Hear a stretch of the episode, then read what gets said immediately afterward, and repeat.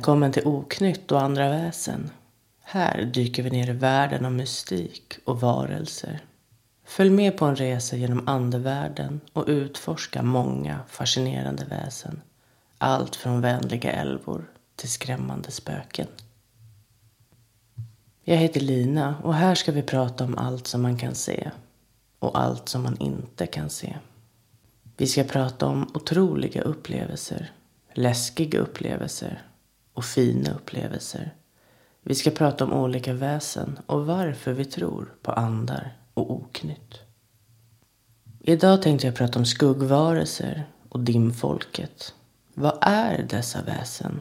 Hur ser de ut? Och är de vänligt sinnade? Har du suttit i soffan på kvällen och sett i ögonvrån en skugga som tittar fram vid dörrkarmen för att sen försvinna så fort du vänder blicken dit? Har det hänt dig? Har du kanske sett en skuggvarelse? Skuggvarelser är just som det låter. En varelse som ser ut som en mörk, djup skugga. De gillar inte ögonkontakt och försvinner så fort man kollar på dem.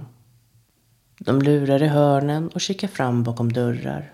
Men de verkar vara väldigt intresserade av oss människor, även om de inte vill bli sedda.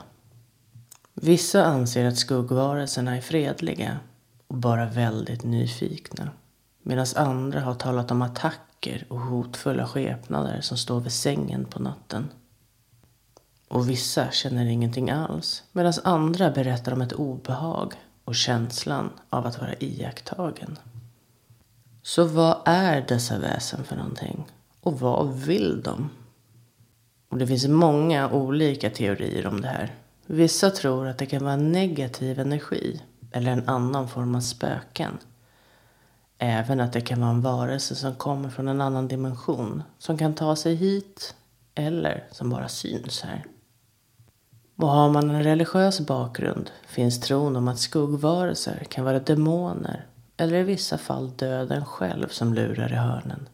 Men också att det skulle kunna vara änglar som kommer med varsel om framtiden. Vissa säger till och med att de kan se ut som dig och mig för att sen kunna lösas upp i en rökig skugga.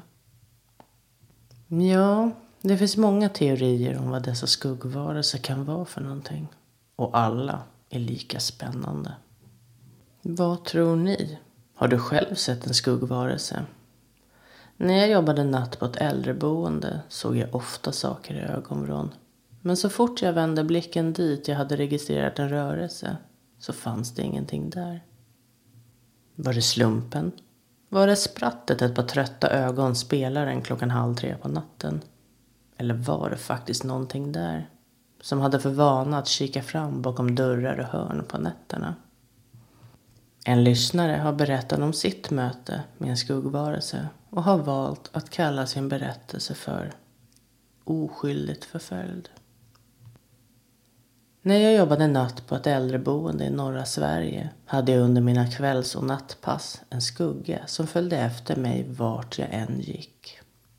Det började egentligen med att jag började känna mig iakttagen när jag gick mellan våningarna och i de tomma korridorerna sena kvällar och nätter. När alla hade gått och lagt sig var det tyst och ödsligt på boendet. Något enstaka larm här och var, men oftast ingenting mer än så. Jag satt i köket på en våning och läste en bok under ett av mina pass. Klockan hade passerat tolv och det var som vanligt lugnt och stilla. Längst bort i korridoren hade vi en liten möbelgrupp för att kunna avlasta trötta ben. Lamporna som vi hade där började att flimra. Det var förvisso inte så ovanligt. Lampor behöver bytas ut ibland. Men flimret blev längre och längre. Och när det blev mörkt så kunde jag urskilja en svart gestalt. Jag gnuggade mig själv i ögonen och reste mig upp för att göra mig en kopp kaffe. Jag mumlade för mig själv att när man ser konstiga saker, då är det dags för en kaffe och en rökpaus i kylan. Sagt och gjort så går jag ut och ställer mig på balkongen med min kaffekopp och tar mig en rökpaus. Men en känsla av att vara iakttagen vill inte riktigt lämna mig. Jag sparkar runt snön på balkongen och kollar omkring mig. Skumma saker man kan se när man är trött och sliten, tänker jag. Jag dricker upp kaffet och fimpar. Dags att gå en runda. Och rundan var som alltid händelselös. Lite tillsyn bara. Men vart jag än gick så började lamporna att bråka. Gick jag in i ett rum började hallampan att flimra. Och än en gång såg jag siluetten. När jag har gått klart min runda kollade jag med mina kollegor om de hade det lugnt. Ja, visst, svarade de. Samma som vanligt. Hur har du det? Jag berättade om lamporna, men jag utelämnade siluetten. Det kändes fånigt på något vis. Äh, det är säkert bara elfel. Gammal kåk, vet du. Var det svaret jag fick. Och det här pågick i flera år. Jag slutade på jobbet på äldreboendet och började en annan tjänst i en annan stad. Och sedan jag lämnade äldreboendet har jag inte sett siluetten flera gånger. Men varje kväll och varje natt när jag klev på mitt pass så var den där. Och vid varje flimrande lampa så stod den där och iakttog mig. En svart djup skugga med siluetten av en man. Jag har ingen aning om vad den ville eller varför den iakttog mig varje pass i flera års tid. Jag provade att säga åt den att ge sig iväg. Jag provade att prata med den, berätta vad jag gjorde och vem jag var, fråga vad den ville. Men jag fick aldrig något svar. Och den gjorde aldrig några närmanden heller. Och jag blev aldrig riktigt direkt rädd. Den kanske helt enkelt bara var nyfiken på arbetet jag utförde. Men jag kollar lite extra varje gång jag ser en lampa flimra. Trots att det har gått några år sedan jag sist såg den. Det var alltså berättelsen Oskyldigt förföljd av en lyssnare som önskar att vara anonym. Och den här berättelsen tackar jag för. Ja, varelser av olika sorter kan man läsa om i böcker och på nätet. Men någonting som är ganska svårt att hitta någonting om är dimfolket. Och de är inga varelser man vill korsa väg med. Och av just den anledningen bör du aldrig gå själv genom en tjock dimma. Oavsett om du är själv eller i ett sällskap.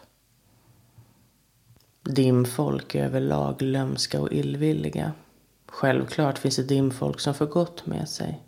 Men det är inte ofta man korsar väg med dem. Dimfolket kan vara allt från strax över en meter till runt 1,80 som en vuxen man. De är smala och slanka och har som ett dis runt sig. Och de som får gott med sig kommer även med ljus. Så i det diset som omger dem finns det även ljus och det är så du ser skillnad på om de är snälla eller lömska och illvilliga. Dimfolket är lite lika älvor till kroppsbyggnaden. De är bleka i huden men har en subtil glöd över sig. De är kopplade till naturen och mycket mystik omger dem. Och de väljer själva om de vill att du ska se dem eller inte. När det är dimma ute gömmer de sig där och om du har öga för det kan du urskilja skepnader som dansar runt och rör sig i och med dimman. Vissa av dem har även vingar. Men de har även drag som liknar djur och natur. Fjäderliknande hår och bladförsedda kläder. Kanske är det deras närhet med naturen som gör att de kan kommunicera med djur. Den där djupa kontakten med naturen. Dimfolket är väldigt högfärdiga och stolta varelser. De kan utge sig för att vara en människa, men var försiktig. De tycker om att luras och visar man inte dem den respekten som de anser sig förtjäna så kan det hända olyckor. Och även om det finns godhjärtade dimfolk är det långt ifrån alla som är det. Och av den anledningen bör man inte vara ute och vandra när det är tät dimma ute. För då är de många och risken för att man kan råka ut för en allvarlig olycka är stor. Har du varit ute och vandrat i dimman någon gång och känt någonting längs armen? Som ett kallt finger som drar längs med och håren i nacken reser sig av den kalla, obekväma känslan. Om du känner igen dig så har du nog varit nära ett dimfolk som vill göra sin närvaro känd för dig. Kanske var det en varning om att fortsätta framåt och att inte irra bort dig i dimman. Den här gången har jag fått tillåtelse av en väldigt kär vän att berätta hans historia idag. Om när han stötte på någonting som han tror var ett dimfolk. Och vi har valt att kalla den för just det. Dimfolk. När jag var 21 år gammal var jag på väg hem en kväll från träningen. På den här tiden tränade jag mycket och var på gymmet var och varannan kväll. Jag gick alltid samma väg hem och kände aldrig något obehag. Med det i tanke så har jag aldrig varit en liten kille och det har inte funnits många tillfällen då jag har känt att mörkret omkring mig har varit läskigt. Men den här kvällen var annorlunda. Det var kvalmigt och disigt ute och det låg som ett tryck i luften. Dimman låg rätt så tätt över gångvägarna och det var inte superbra sikt. Vid övergångsställena fick jag verkligen ta det försiktigt eftersom bilarna förmodligen inte skulle hinna se mig i tid. När jag började närma mig hemåt så kände jag någonting kallt längs benet. Och eftersom jag kom från träningen hade jag bara shorts på mig och kände det kalla stryka längs med vaden. Jag tittade ner i tron om att jag hade stött emot det höga gräset vid kanten på gångvägen.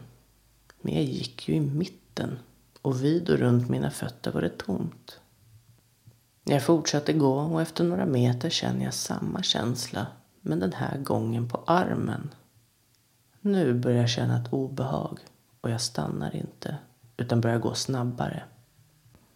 Jag förstår vad folk menar med att saker händer i slow motion. För nu var det flera saker som hände inom omloppet av några sekunder. Det första var att jag kände samma kalla sak. I min nacke strök det från sida till sida och sen vad som kändes som ett kallt andetag. Alla instinkter i min kropp talade om för mig att någonting ville mig illa. Hela min kropp skrek fly, fly. Och jag gör mig beredd på att fly. Jag tar all sats jag behöver för att springa ifrån vad det nu är som vill mig illa. Jag hinner ta några språng och sen tar det stopp. Någonting kallt och hårt tar tag i min arm och jag tappar fotfästet och faller handlöst till marken. Jag tar emot mig med mina underarmar och ramlar över på rygg. Det som händer härnäst har hemsökt mig sedan dess och kommer förmodligen att göra det för resten av mitt liv.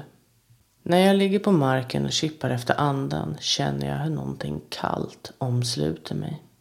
Jag ser hur dimman drar över mig och i dimman ser jag konturerna av ett ansikte.